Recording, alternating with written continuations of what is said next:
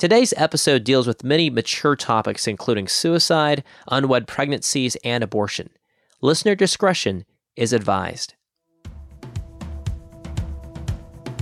So I'm 15, alone, and scared out of my wits. I did not know what in the world was going to happen to me. I woke up and I'm still in the delivery room, and they told me it was a boy and that I uh, could not see him. I'm Paul Hastings, and you're listening to Compelled, a weekly podcast with unique stories from the kingdom of God told by the people compelled to live for Him. In our last regular episode, we heard from Joe Friedman, who was a devoted Jew for most of his life, but after attending a cult meeting was so unsettled by their depiction of Jesus, decided to read a Christian Bible for the first time and eventually came to Christ. If you missed that episode, you can find it on our website, compelledpodcast.com. Our guest today, though, is Kathy Brace. Her story of redemption is so rich that we've actually split it into two different episodes, and this is part one. Kathy spent much of her life looking for true love, chasing after her dream of a picture perfect family. Yet over and over again, she only found bitterness and rejection. Kathy's life trajectory was on a downward spiral that appeared to be completely hopeless until the source of true hope appeared. That story coming up right after a word from today's sponsor. This episode of Compelled is brought to you by Patriot Academy. Patriot Academy raises up leaders with a biblical worldview that boldly champion the cause of freedom and truth through government. Patriot Academy holds intense week long trainings at state capitals around the nation, and attendees learn about the legislative process by participating in a mock legislature, filing and debating bills and policies, and all the while they learn fundamental principles and truths. I actually attended Patriot Academy a few years ago in Texas, and it was an incredible experience. I got to sit at the same desk and debate on the same floor as actual Texas legislators. I made close friends and learned important character traits, but most importantly, I saw firsthand the desperate need we have as Christians to engage the culture and not shrink away. Patriot Academy holds events every year for young adults ages 16 to 25, as well as a citizen track and a military veterans track. Their academies are held all across America, and there's a good chance one of them will be near you. Compelled listeners can receive $25 off tuition by using the promo code COMPELLED. Learn more at patriotacademy.com. Again, you can learn more at patriotacademy.com. My wife and I met with Kathy Brace about a month ago at her house in Wichita, Kansas. The neighborhood she lives in today is peaceful and quiet, the exact opposite of what her life was like growing up in Memphis, Tennessee. When I was born, my mom had gone through a pretty traumatic birth with my brother. Hmm. My dad showed up at the hospital very drunk, made a scene. It was so embarrassing for her. And the uh, hospital actually kicked him out. Oh, wow. So she was not planning on having any more children. In the back of her mind, she had hoped that things would work out, but it was looking bad already with my brother. But she stuck it out and no birth control back in those days. And she got pregnant again. And as soon as she found out, she said, I will never let him know that we're going uh, when I go to the hospital. So, January 16th, 1950, my mom caught a bus and rode it about 30 minutes downtown told no one and walked into the labor and delivery room and I was born. Oh, Yeah. wow. They um, came to ask her what she was going to name me. And she looked my doctor, uh, her doctor, square in the eyes and said, I really don't care. You name her. Hmm. Yeah. That was hard hearing that story a few times growing up. But he was rather taken back by it. He loved his wife. Her name was Kathy.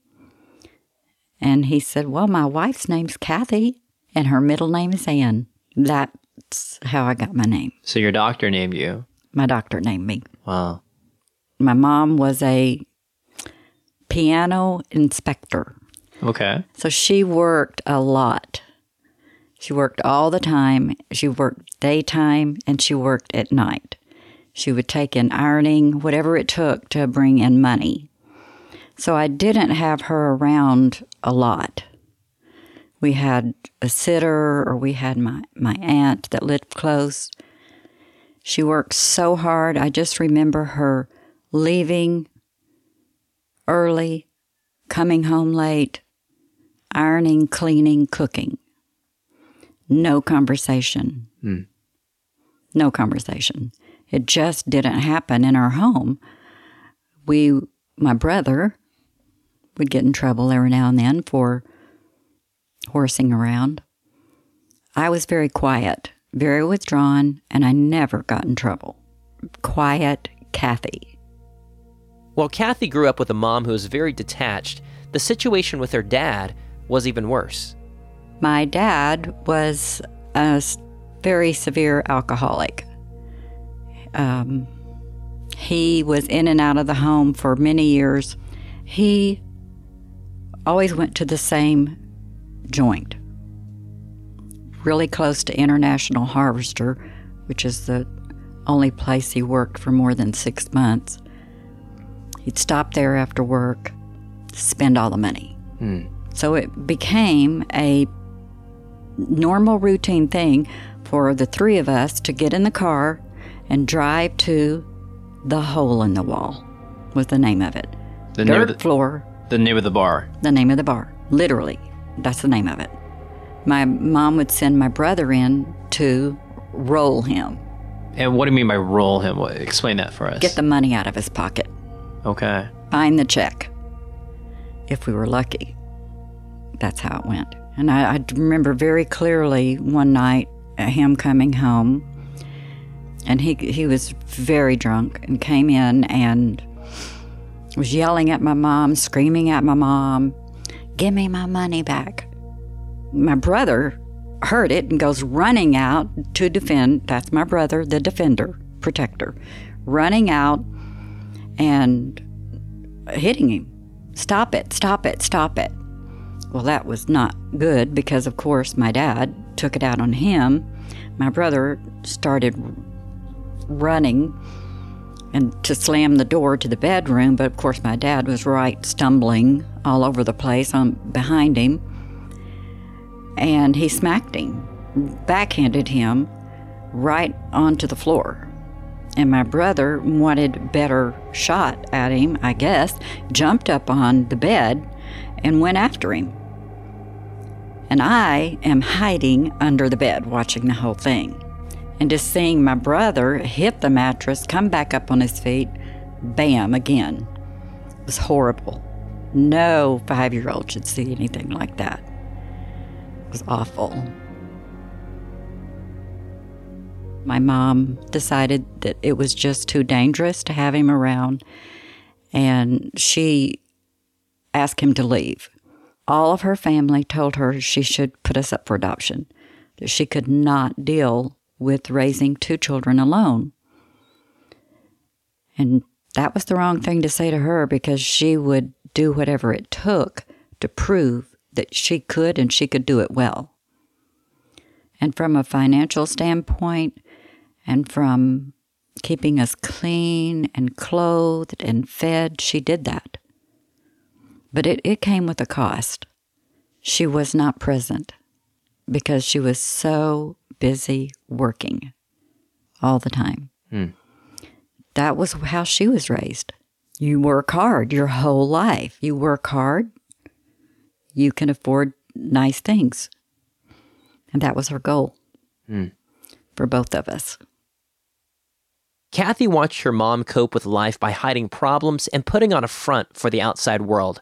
Everything was about appearances. That included not talking about your feelings or showing weakness. Kathy learned from her mom to never acknowledge pain, but instead to ignore it. And with this self help attitude, there was no need for God. Didn't go to church. that didn't happen. Uh, I recall a couple of times going for Easter because I would get a new dress and a hat and gloves and shoes and purse. So, hey, can't beat that. Yeah. So she would take us on Easter, and I loved it. But I loved it for the wrong reasons. I loved it because I got a new dress. I got to play dress up with myself. Yeah. My aunt lived very close, so I always able to go down and visit them. My aunt Cokie and Uncle Jim lived right around the corner, and I spent a lot of hours there. They had five children, and that's where I found my peace. That's where I found someone who would take me and give me a big old hug, sit down at the table, and talk to me. I'll never forget those days of her doing that for me. Apart from her aunt and uncle, Kathy only experienced rejection, something that made her crave relationships and acceptance even as a young child. Growing up in such a dysfunctional family left a deep mark on Kathy and triggered many years of looking for love in all of the wrong places. When I started school, which was in walking distance, of course, I tried really hard to be a good student. But the older I got, the more withdrawn I got. Until I hit the third grade, and my teacher right in front of everyone in the room, said, If you don't get your act together, you're going to end up just like your dad. Hmm. And it was so embarrassing. Oh, man. It was, I was mortified. I didn't even know that she knew, much less understand it all myself. The next two years, I really struggled. I didn't want to do well in school. I just became very distracted constantly looking at the other families that had a whole family unit. I became obsessed with it. Mom and dad, mom and dad, children. And I remember one day when my friend Pam wanted to come over and play at my house and stay over on Friday. So she had asked her mom early in the week, and she came back and said, well, I can't. You don't have a daddy in your home. Well, I was like, My mom's there. Because she was. She was there physically. And it hurt. Um, that would have been in the sixth grade. In the seventh grade, you go to high school, no junior high. Yeah. So in seventh grade, I'm going into a very large high school, 800 in each class. And that's when guys started showing me attention until one of my brother's not very good friend asked me to go out. And we started dating, and all of his friends had girlfriends, and they would always end up at the park. I didn't like that, but I went along because that's what I did then. Quiet Kathy went along, shy Kathy. And they started making fun of us, and me especially. What's wrong with you? You have a boyfriend now. Putting a lot of pressure on us to drink which I did not want to do. I had seen what that had done to my dad. Yeah. And what it had done to other family members, and I did not want to do that. But after so much pressure that I allowed in, Friday night became drinking night. The more you drink, the less you are aware of what's going on, of course, and in January, we went to a huge New Year's Eve party with Lester, that was his name. And we drank a lot, and I, unbeknownst to me at that moment, got pregnant.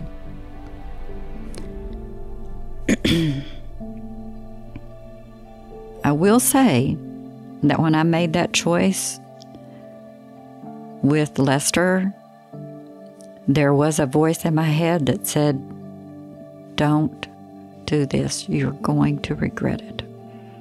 And I heard it often. But when you don't pay attention to that little voice that's speaking inside of you and you squash it every time you hear it, it gets harder to hear. Eventually, Kathy began to suspect in horror that she might be pregnant. I continued school for several more weeks, getting sicker and sicker as time went on, not believing that I was pregnant. I was running to the bathroom, throwing up, realized I wasn't having my cycle. And, but I just, there was no way to check. You have to go to a doctor back then to check. You don't, there's no pregnancy test that you buy. And that wasn't going to happen. The first thing the doctor would do is tell my mom, and that wasn't, wasn't going to happen. I just thought it's going to go away. Hmm. I'm not. It wouldn't happen to me. It couldn't happen to me. I'm too young. And I tried every way under the sun to hide it. I refused to go to gym class because back then you had to wear these skimpy little gray rompers. Ridiculous. So I hid it. And I did hide it really well up until I hit the five month mark, and then it started getting hard. Right around the time I figured it out, he moved on to another girlfriend. Hmm. How old were you? 15. At this point, Kathy started panicking. The longer she tried to hide the fact that she was pregnant, the more difficult it became. She tried starving herself so the baby wouldn't show. She stole a girdle from a department store and tried wearing it. She became erratic and impulsive, and at one point even threw herself out of a moving car. Anything to mask the pain. Finally, at the end of the year, my mom sent me to stay with some our friends in eastern Tennessee. We always did every year. That was her two week vacation, but I got to go for two extra weeks that year. And that was my mom's plan because she did suspect, sent me there to get it out of me. And as soon as they did, she came and got me, brought home. Well, no, they brought me home hmm. and set me down in the living room and said, I know you're pregnant. We're leaving tomorrow. We're going to Texas and you're giving the baby up for adoption. Hmm. It's very overwhelming. I had not told the dad because he was off. He was gone, and I wasn't about to pull him back with the threat of pregnancy. I would never do that. Kathy felt shocked and betrayed. This was not what she expected when she made the fateful decision to give herself away to Lester. And sure enough, the next morning we got in the car with a couple of her friends and drove to Abilene, Texas. We stopped at the adoption agency first. There we went over all the legalities. And then they took me to the home for unwed mothers, which is, by the way, very common back then. That's how it worked. They had maternity homes all over America for women girls. Without husbands? Yeah. And how many months pregnant were you? At, by now, I'm six months. Six months pregnant. Mm-hmm.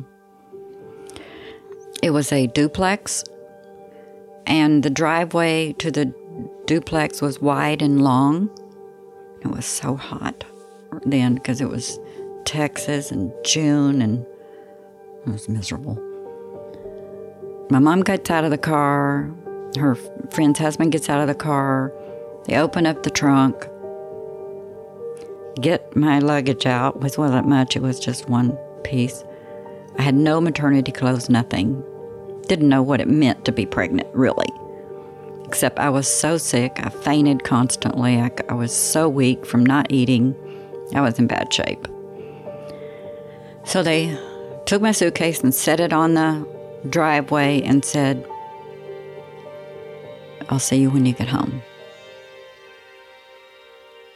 So I picked it up and went inside and met everybody, which was really weird because there was about nine girls there. Five of them were married. They were all much older than me.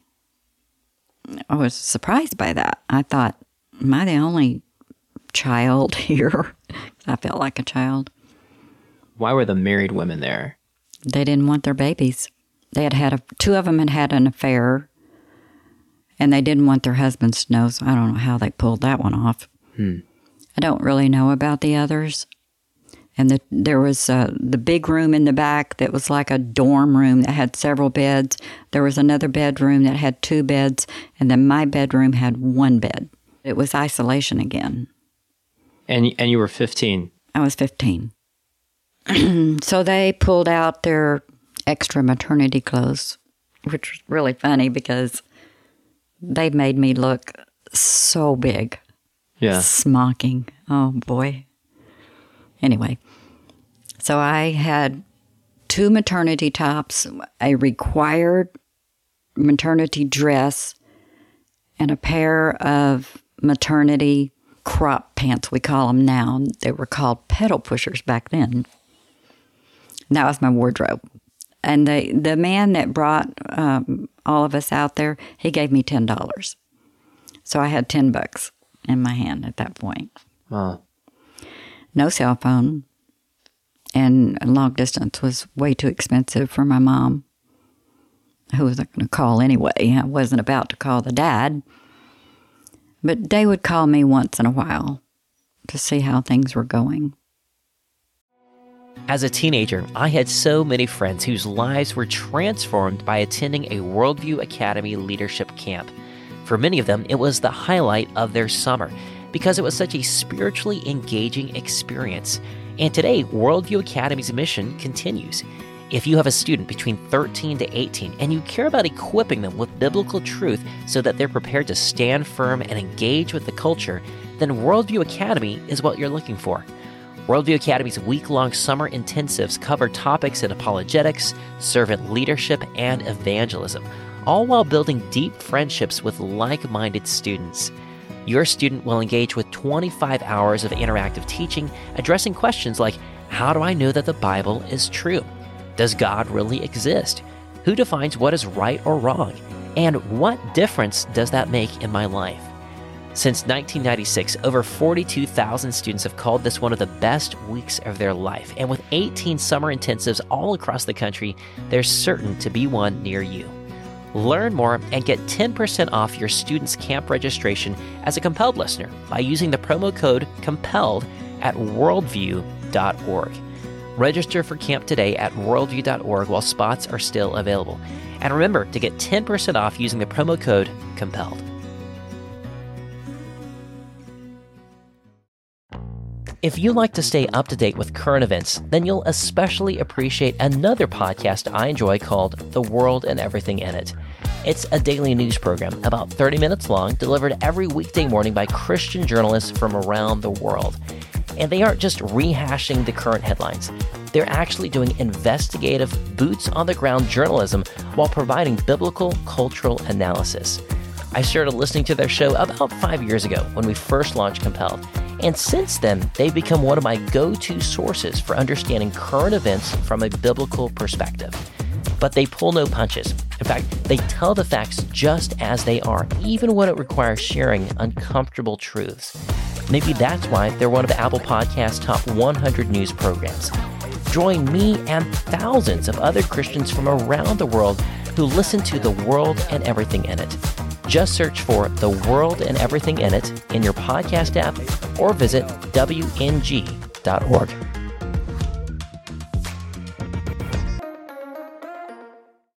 Kathy's mother had effectively abandoned her with complete strangers.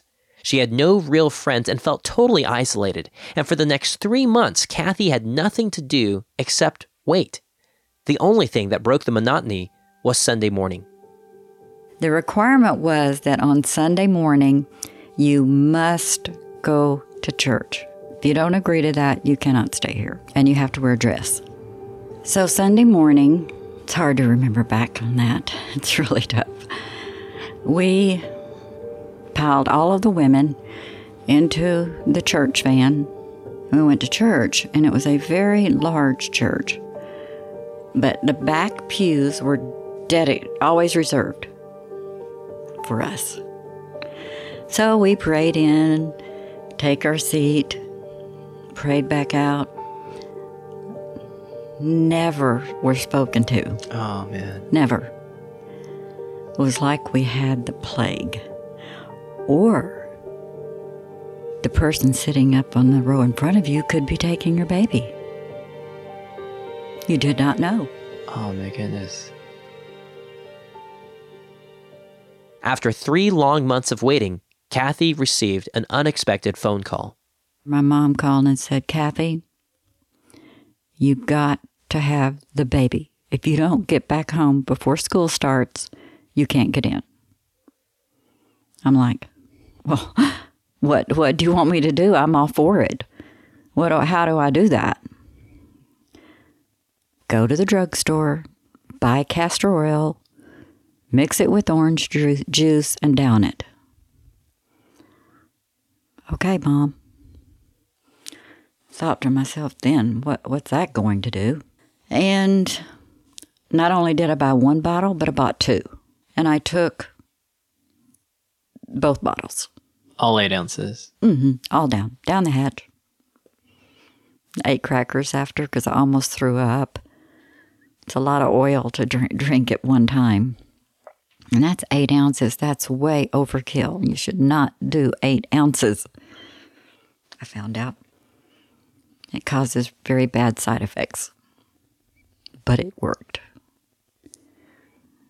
That afternoon, actually, I started cramping and I wasn't sure what that even felt like or what it meant. No classes, no teaching, no books, nothing.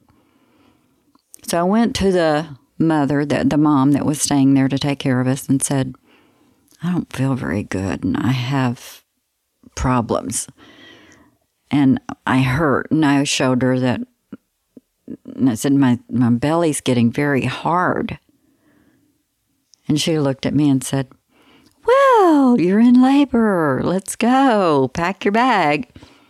I wanted to say what bag, but I did. And off we went to the hospital.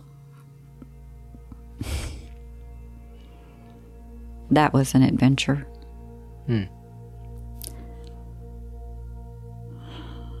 Hard to bring that one back, too. Yeah. So she took me in and checked me in and left. So I'm 15, alone and scared out of my wits. I did not know what in the world was going to happen to me. It was a very traumatic delivery. Two days alone. Two days.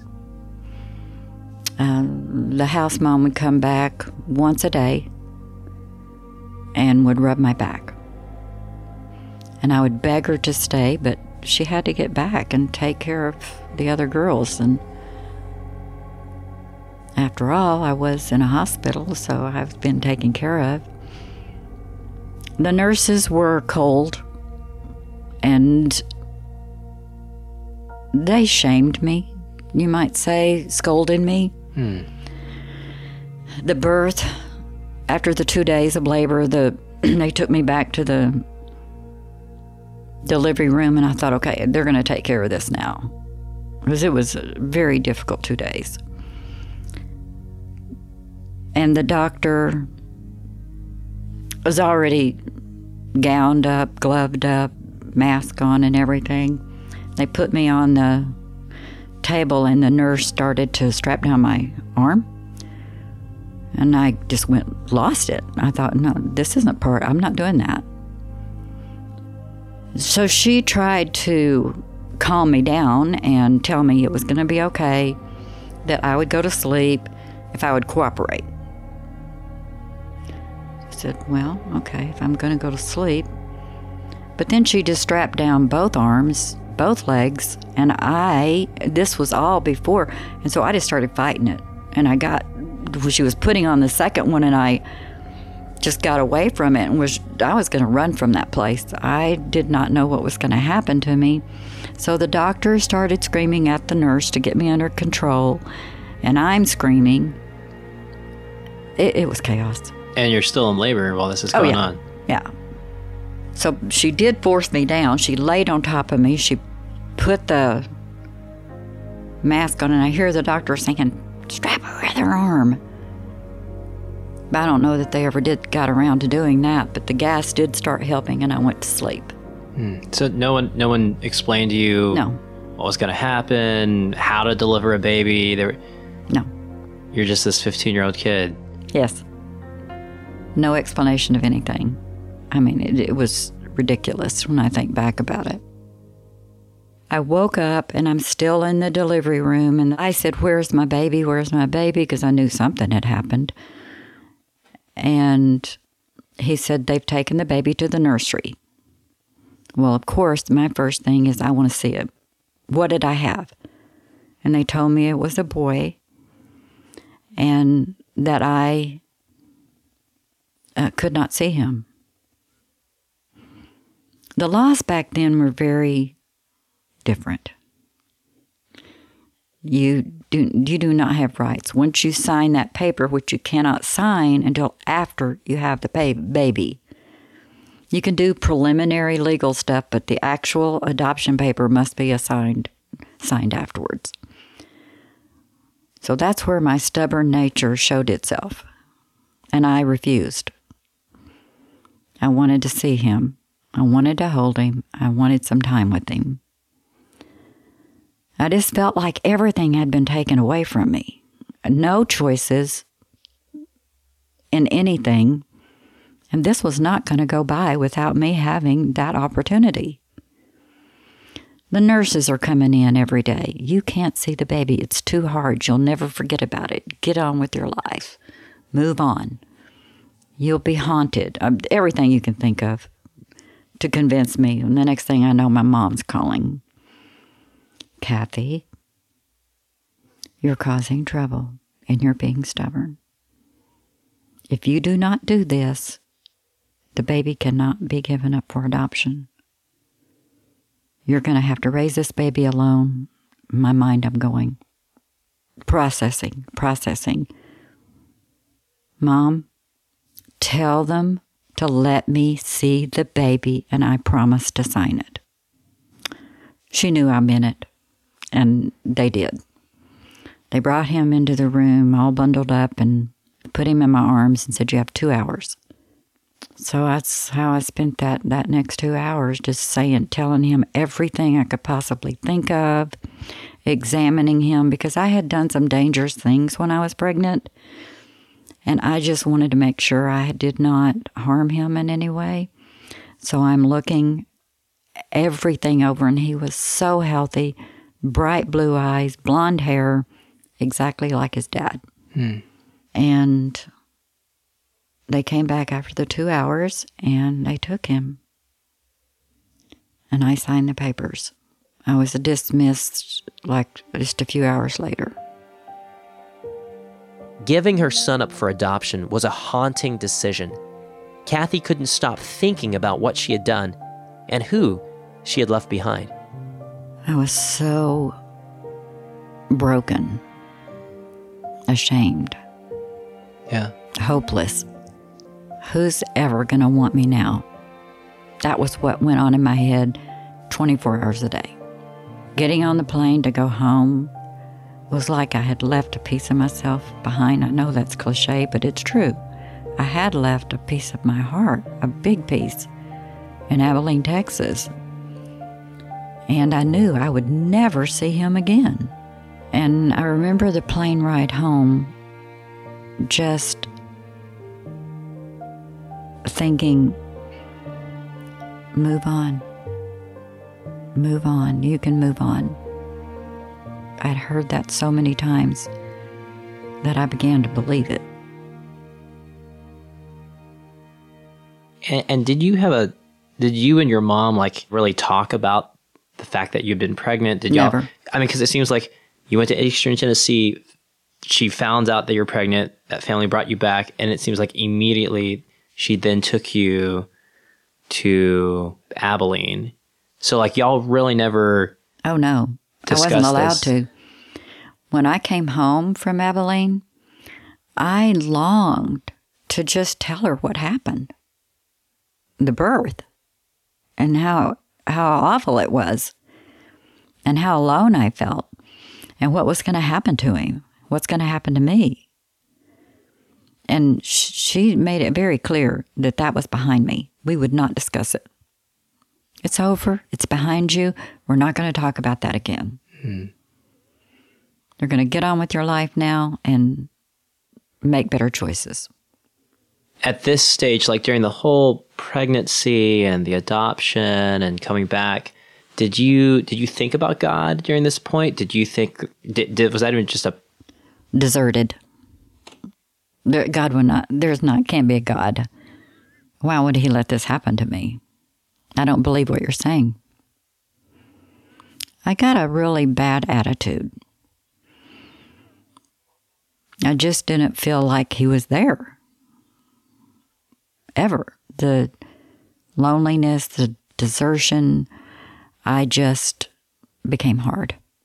Very hard hearted and extremely rebellious. At that point in my life, I really didn't care what happened. yeah So uh, by the time I get home, the first thing my mom says is, Well, you can't go back to school. They won't let you. I'm like, Why?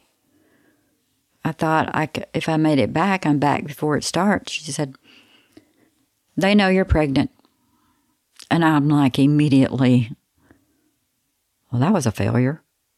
because at this point you had tried you- to keep the whole pregnancy a, a secret, like no Yes. one no one knew. No one knew. My friend, the friends in Eastern Tennessee, my mom, my aunt knew. But they figured it out. And of course, I was the only kid, literally, that had gotten pregnant at school that year. But they had it in place because it was obviously had happened before. It was their rule in the Memphis school board. If you get pregnant, you may not return to school for one year. So, mom said, You've got a couple of weeks to settle in, but then we have to go. You're going to live with your granny and Pa Dick.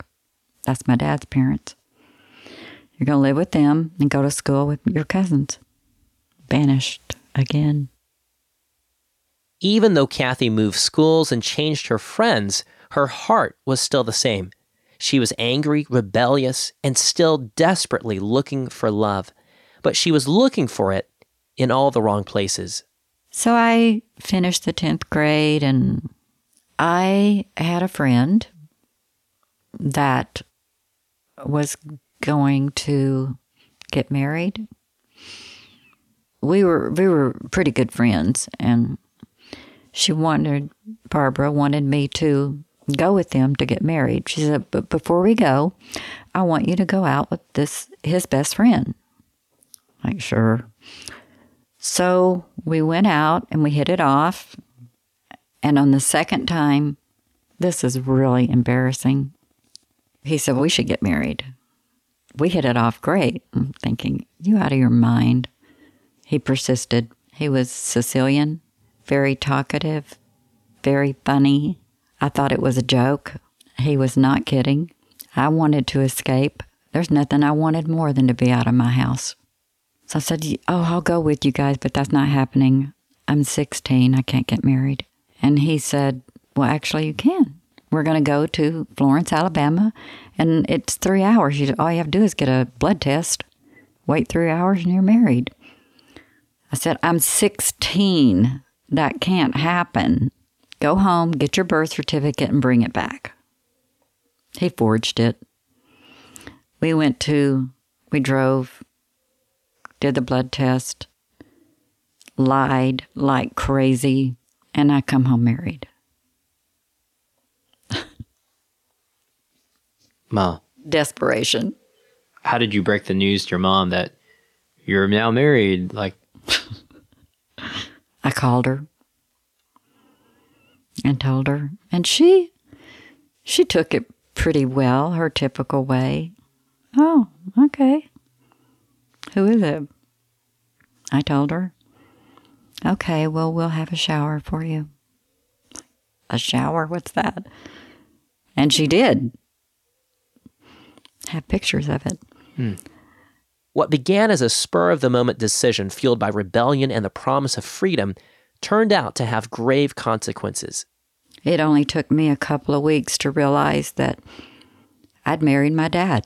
He was a drunk. His dad was a drunk. His dad was, believe it or not, in the mafia.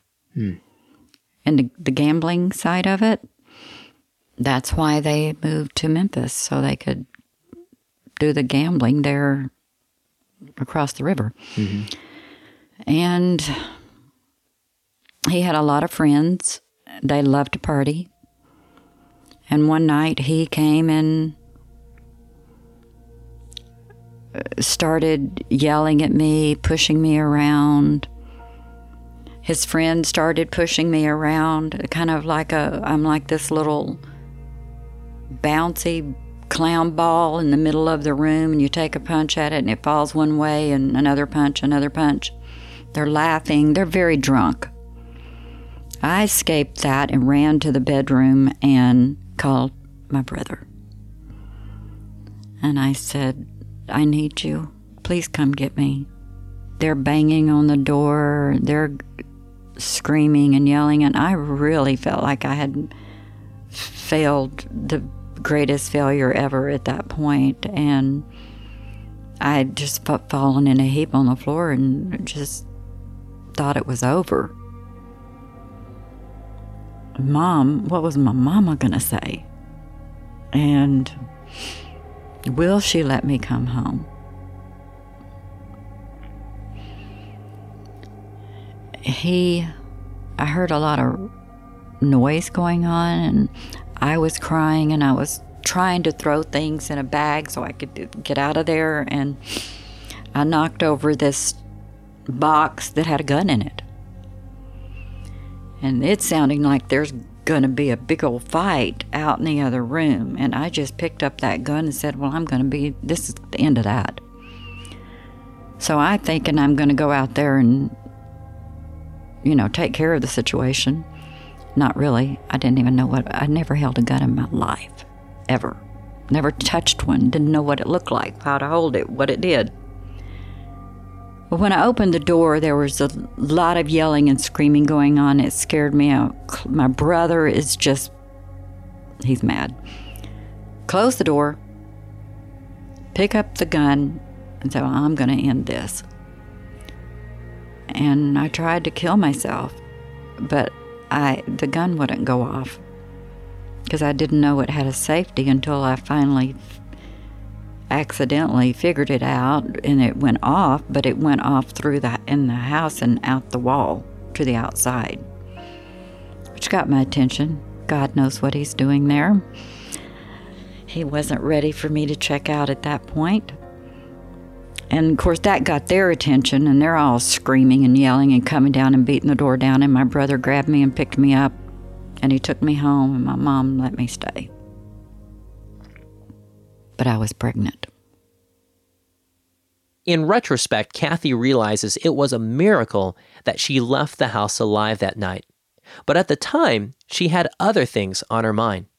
Kathy ended up getting a divorce, and she had to decide what to do about the baby on the way. There was no way anyone would ever take that baby away from me. Ever.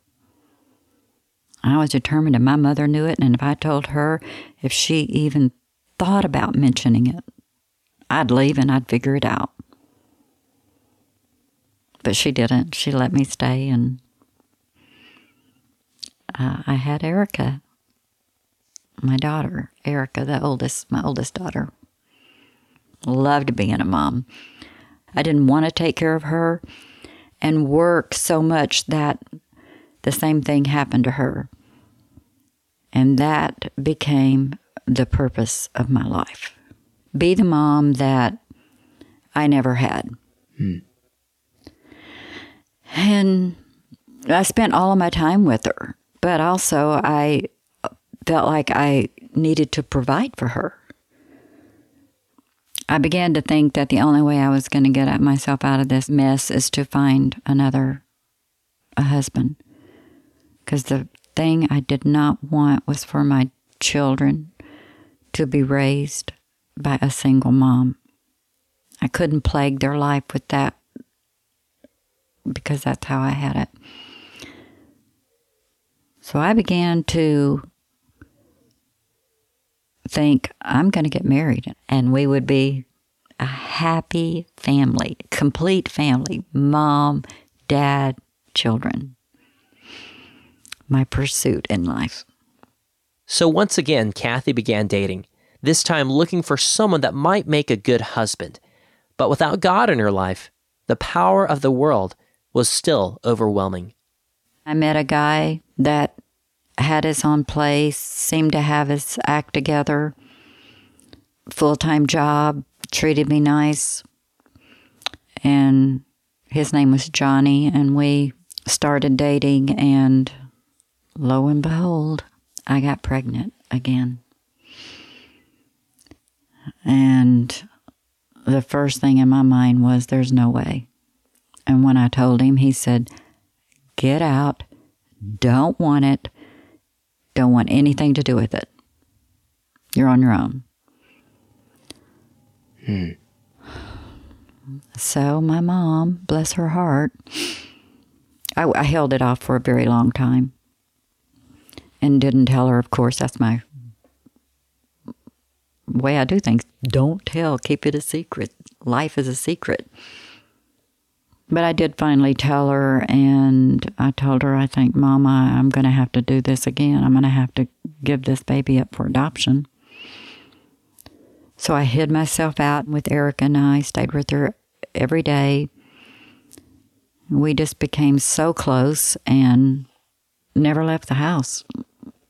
Cleaned and cooked and did all the things for my mom. And then it came time to go into, that I went into labor one night and it was terrifying.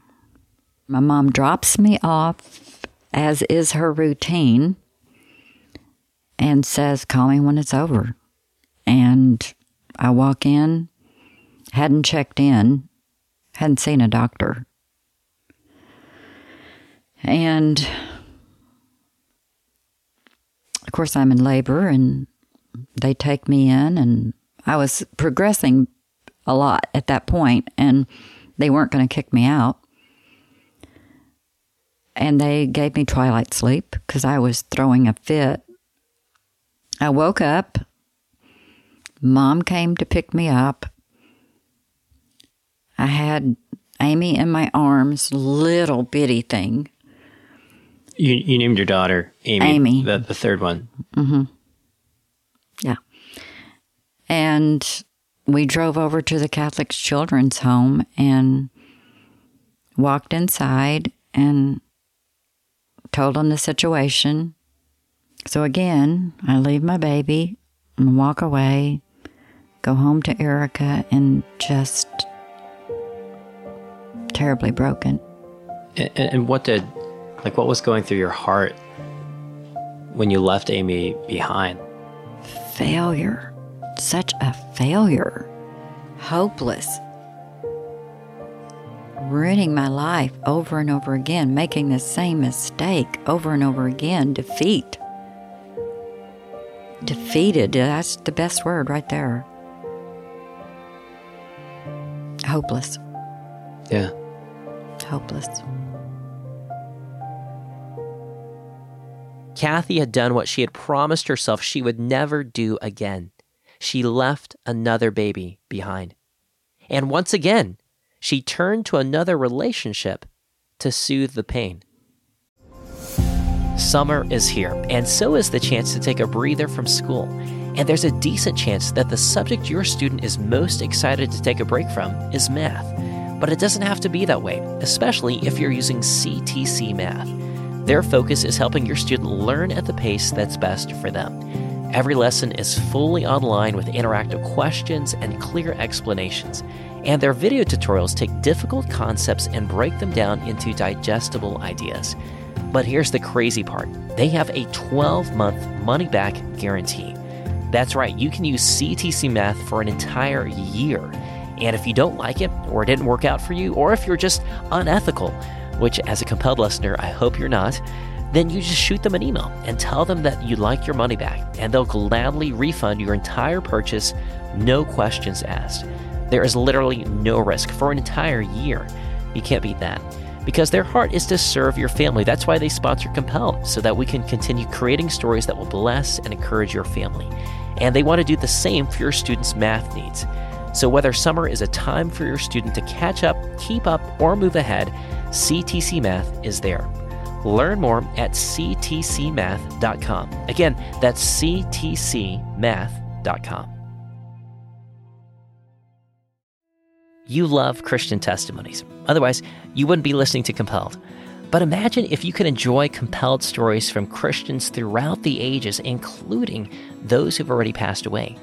Well, that's what our friends at YWAM Publishing are doing through their Christian Heroes book series by retelling the incredible stories of Christians like George Mueller, a man of prayer who ran an orphanage for 10,000 children in England, who trusted God to miraculously provide food and shelter for those orphans, sometimes on a daily basis. Or Elisabeth Elliot, whose husband was murdered by the Auca tribe in Ecuador, but chose to forgive and move in with the tribe to share the gospel with them or Brother Andrew, who during the height of the Cold War smuggled Bibles to Christians behind the Iron Curtain, all under the noses of communist border guards who could have imprisoned him for life or worse. These are the types of stories that YWAM Publishing is printing, and their books are written for kids ages 10 and above, but frankly, adults love them too. They've published 50 of these biographies so far, and we just partnered with YWAM Publishing to bring you five of my favorite stories. These are the Christians that have inspired my faith and millions of others for decades, which include the three testimonies I just mentioned, as well as Corrie ten Boom and Amy Carmichael. We're calling it the Compelled Christian Heroes Bundle, and I actually worked with YWAM to select these five specific stories, and they agreed to drop the price in half just for compelled listeners. So it's $30 and includes free US shipping. To buy this bundle for yourself or to give to a friend, visit compelledpodcast.com slash YWAM. That's the letters Y-W-A-M. compelledpodcast.com slash YWAM. And trust me, if you love listening to stories on Compelled, you're going to love reading these stories too. So I went home and tried to pursue my life of finding a good man instead of always choosing the bad ones. And that didn't work. Um, at my job, I had met someone and he played football for the Oakland Raiders. He was in Memphis going to school, dental school. That's what he was going to do when he finished. And once again, I got pregnant uh, as we're seeing each other, he says, oh, By the way, I'm married. When I told him, I had no idea. We, we went out in public. Again, Kathy was pregnant out of wedlock. And as her life continued spiraling out of control, she turned to a terrible recourse abortion. I didn't even know that that was possible. And he said, No, you can you can have that done for $200 here. Gave me $200. I took the money and I left and tried to find out who this, where to go, how to do this. And I could not believe I had to drive into Dyersburg, which is right there where my family, my grandparents, lived just outside of Dyersburg. The grandparents who used to take you to church. That, that I stayed with. I, I mean, right downtown's where my grandparents worked in Dyersburg. And I thought, I'm going to have to sneak in and sneak out. I was terrified that they would, someone would see me. And I was alone, and I drove in, and oh my word, this building was painted dark brown, shrubs everywhere. Could barely find the door. I parked a block away, not knowing, didn't want someone to see my car, for one, and kind of hide myself to to go in. It was cold, and I was able to cover myself up enough. And I probably was only maybe eight or ten weeks along. So I walk in the front door, and this really old lady is standing there, and she said, because I had made an appointment, and do you have the money? Yes, ma'am. I slipped her the $200 and go into this back room, take off your clothes, and then I'll come get you. They took me back, metal table, put me to sleep. It was over. I got up as fast as I could and literally slumped down into the uh, the car seat and didn't really want to even think about it. I just put that car in drive and headed straight down 51 back to Memphis and blocked it. Just completely blocked it. And literally no one knew. My mom didn't know, no friend, no one, except the father. Um, and I had truly given up at that point. And I went back home and I just hid. I just stayed with Erica all the time and hid. And after the abortion, I got a severe infection, ended up having major surgery, and I was in recovery from that. The doctor said I'd probably never have more children, which devastated me, and wanted to know what in the world had happened to me. Kathy's goal of having the perfect family was in tatters. No matter how many relationships she tried, none of them worked out. At that point, I was bitter. And I said, I will never, ever be with another man. I am done. And a friend from that lived in my area, a really good friend actually, said, Well, she kept saying, Kathy, you just can't give up. There's more out there. They're not all horrible people. Not all men are that evil. And I just thought about my Uncle Jim and thought, no, they're not. Is there one like him? Eventually, Kathy was introduced to Mike, who seemed to be different.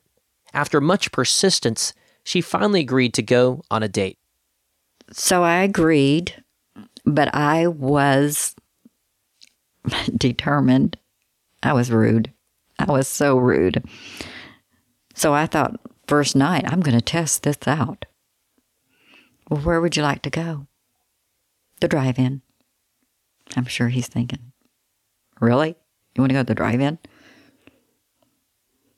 Okay, where do, what do you want to see? Didn't matter. Went to the drive in, and I was determined to test this guy to see what he was made of.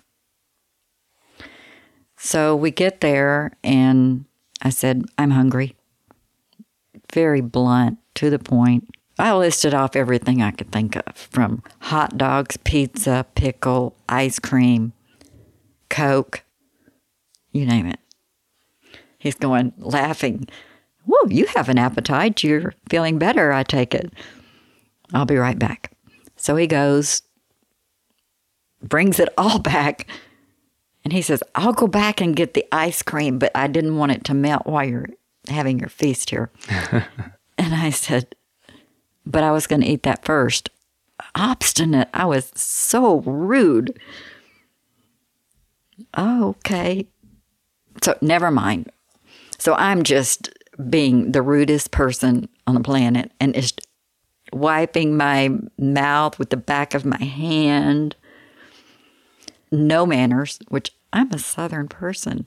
We have manners. And the second show is starting, and I said, Go get the ice cream. So he goes and gets the ice cream, comes back, and I'm eating ice cream and chugging down the pop. this is terrible.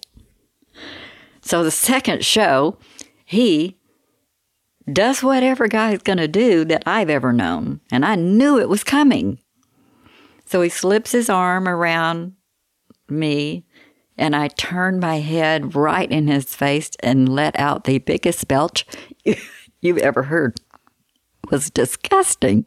Yeah. Well, he laughed. He thought it was funny. And things went on from there. We started seeing each other on a regular basis and So you didn't scare him off then? I did not scare him off actually, and but he he was stubborn too. And his instinct of conquer started coming out because I was cold-hearted. I wouldn't kiss him, I wouldn't hold his hand, nothing. I made sure that Erica was you know, always included as many times as possible and he appeared to have it together. He was uh, going to, to Memphis State to finish his degree, working a full time job. And of course, he started pressuring me. He was divorced. He had married his high school sweetheart, and that didn't work out. And he ran from that situation.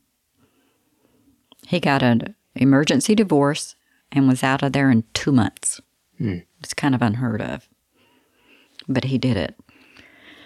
And at this point, like, No God anywhere.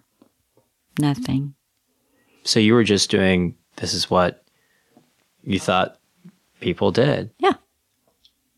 hmm But I didn't. I was determined. Without a ring on my finger, you're not going to come near me. So I said, either we get married or you're lo- you're gone. He said, let's get married. And I said, okay. I mean, it wasn't quite that blunt, but it, it almost was. Kathy was now married for the second time. She and Mike moved to Wichita, Kansas, and quickly had two girls in a row. For the first time, Kathy was having children on purpose and with a father that actually wanted them. And for once, it seemed like her dream of having the perfect family might work out. But slowly, that dream began to crumble. She and Mike had brought a lot of personal baggage into the marriage, and they began fighting incessantly, and the strain of raising three young girls was taxing. Eventually, they realized that their marriage had stopped working. Something had to change. That's when Kathy had an idea. Maybe church would fix all of their problems. After all, her Aunt Cokie and Uncle Jim had been churchgoers. If it worked for them, maybe it would work for Kathy and Mike too. So Kathy brought it up to Mike. So he he agreed right away that yeah, we can try it. Because we both did not want to admit we had failed. Two very strong, stubborn people, that was not going to happen. So we started going to church there and we went for several months and just, you know, once a, on Sunday and I started seeing that there were people there that were really genuine, nice. They talked to me, they cared about us, they would call during the week, and they were getting ready to have a vacation Bible school. So school's getting out, and I thought, okay, we'll take the girls, but I had been going to church there. They thought I had it all together because that is what we do in our family. We have an appearance that everything is perfect on the outside. Hmm. You put your little plastic smile on, your perfect clothes, hair, everything always looks perfect.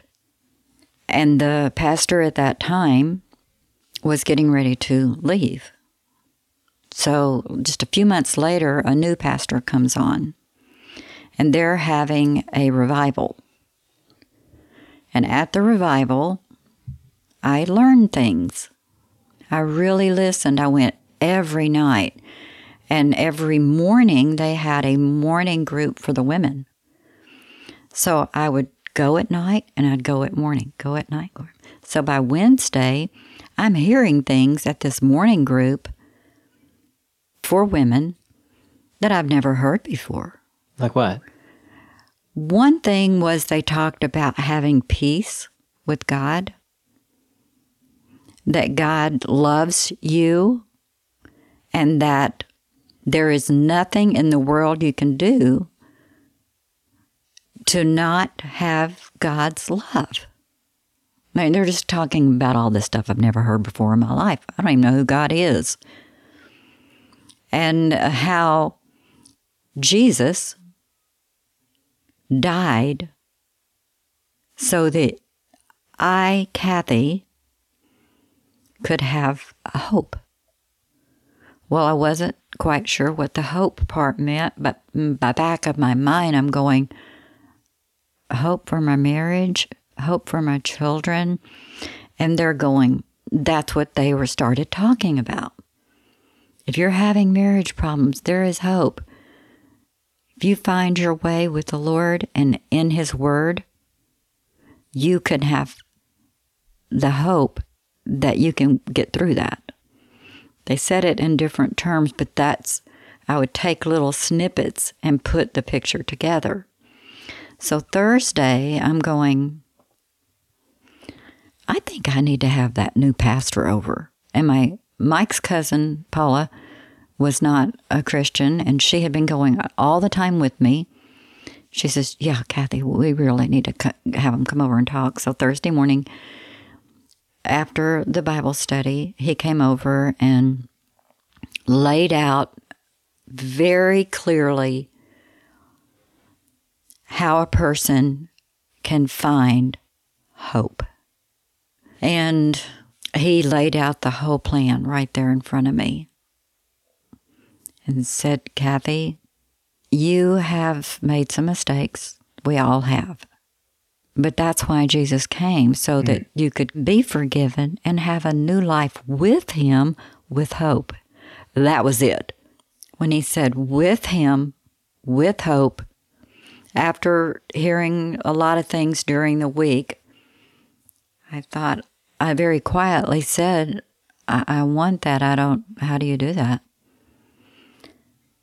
And he explained um, how to pray, how to ask God, how to confess, how to repent, and what it meant to repent. Well, my Paula just immediately jumps off the couch, gets on her knees, and starts pouring out her whole life very quickly, just I'm like, what are you doing? And I'm just listening to her, and her heart was really breaking. And I'm quiet, just very quiet, really thinking things through. Is this really the truth? Yeah. And I knew. I knew it was, but I didn't say a word. And they left, and that night, I, I just, God was really on my mind and my heart. And I, I had heard things that gave me hope. And I, everything in my past just flashed by. I, I can't. I'm too dirty. There's not good there. How could he clean this up? Not only did I I cussed like a sailor. I smoked. I had done some drinking. I'd had I'd had an abortion. I am too far gone. So I called the pastor back and I asked him to come back over after the night, Thursday nights. And he just prayed for me. He just he didn't say a word. He just prayed for me. And it was during that very sweet prayer, he knew that the struggle was very difficult for me and, and that I did feel like I was not worthy. And his prayer was just so genuine, so kind and loving and hopeful that I just started bawling and thinking, well, maybe there is something to salvage here. And I just, at that point, just broke down and gave up as best I could, not knowing much at that time, and just felt clean. That I had been cleansed of that and that I, there was hope. No, hope really wasn't for me that I longed for, that I, all up to this point, it was for my family. But then there became hope for me. I was born again on that day, and there is no question in my mind about it. Kathy's story of redemption is so powerful. After so much hopelessness and desperate searching for love and acceptance in the world, Kathy had finally found true love and acceptance at the cross. Now, believe it or not, this is only the first half of Kathy's story. Even though she had found Christ, there was still a long journey in front of her, including trusting God with her marriage, which was still on the rocks, a life altering accident that debilitated much of her body, and in one of the most unique twists, God began using Kathy, who had given away two of her own children and aborted a third, to begin delivering babies at birth. You'll hear all of that and more in part two next Tuesday. And if you listen through the credits, we'll play you a sneak peek. If you don't want to wait till next week, though, then you can actually buy a copy of Kathy's book, Born to Deliver, and read her full story. You can buy it on Amazon or visit our website, compelledpodcast.com, and we'll include a link to her book in the show notes for this episode. You can also win a free autographed copy of her book by entering the giveaway in our show notes. Just keep scrolling and you'll see the entry form. Again, you can find all of that and more at compelledpodcast.com. You can find us on Facebook and Instagram at Compelled Podcast and on Twitter at Compelled Show. Also, please leave us a five star review wherever you listen to podcasts. That's one of the best ways to help other people find our show. If you enjoyed today's story and want to keep hearing more, here are a couple of ways that you can help out. The first way is to join Compelled as a monthly member starting at $10 a month.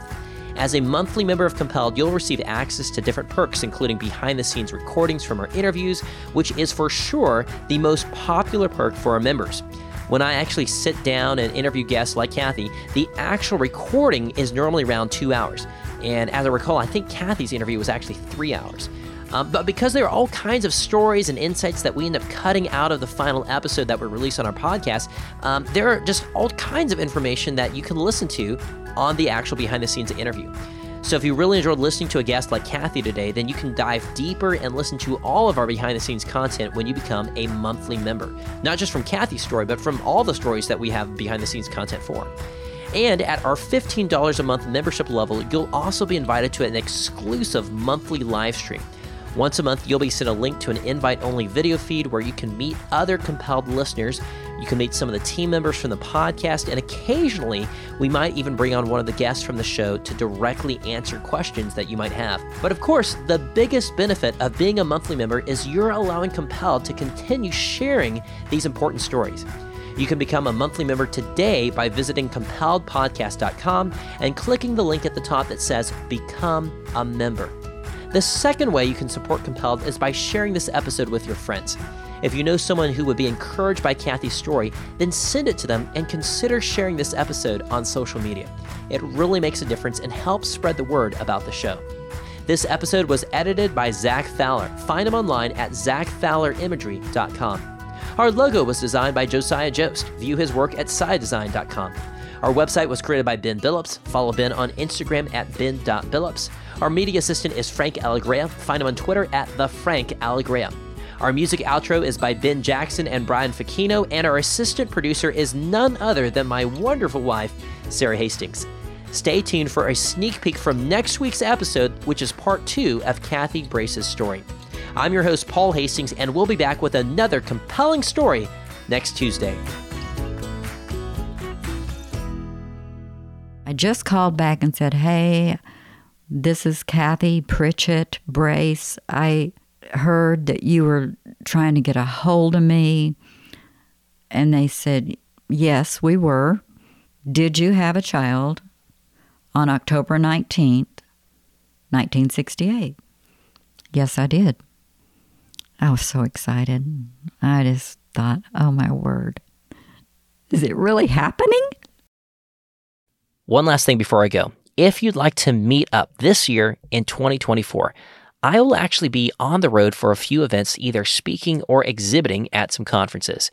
I am still nailing down all the details, but already I know that I'll be at the Texas Homeschool Convention in Fort Worth from April 18th through 20th, the other Texas Homeschool Convention in Houston from May 30th through June 1st, the Home Educators Association of Virginia Convention in Richmond from June 6th through 8th, and there's also the chance that I might be at some other events in Louisville, Kentucky and Nashville, Tennessee later in the year, but we haven't finalized those details yet. If you live near any of those locations, then I'd love to meet you. You can also see our latest up-to-date calendar of events at our website, compelledpodcast.com slash events. And I hope to see you there.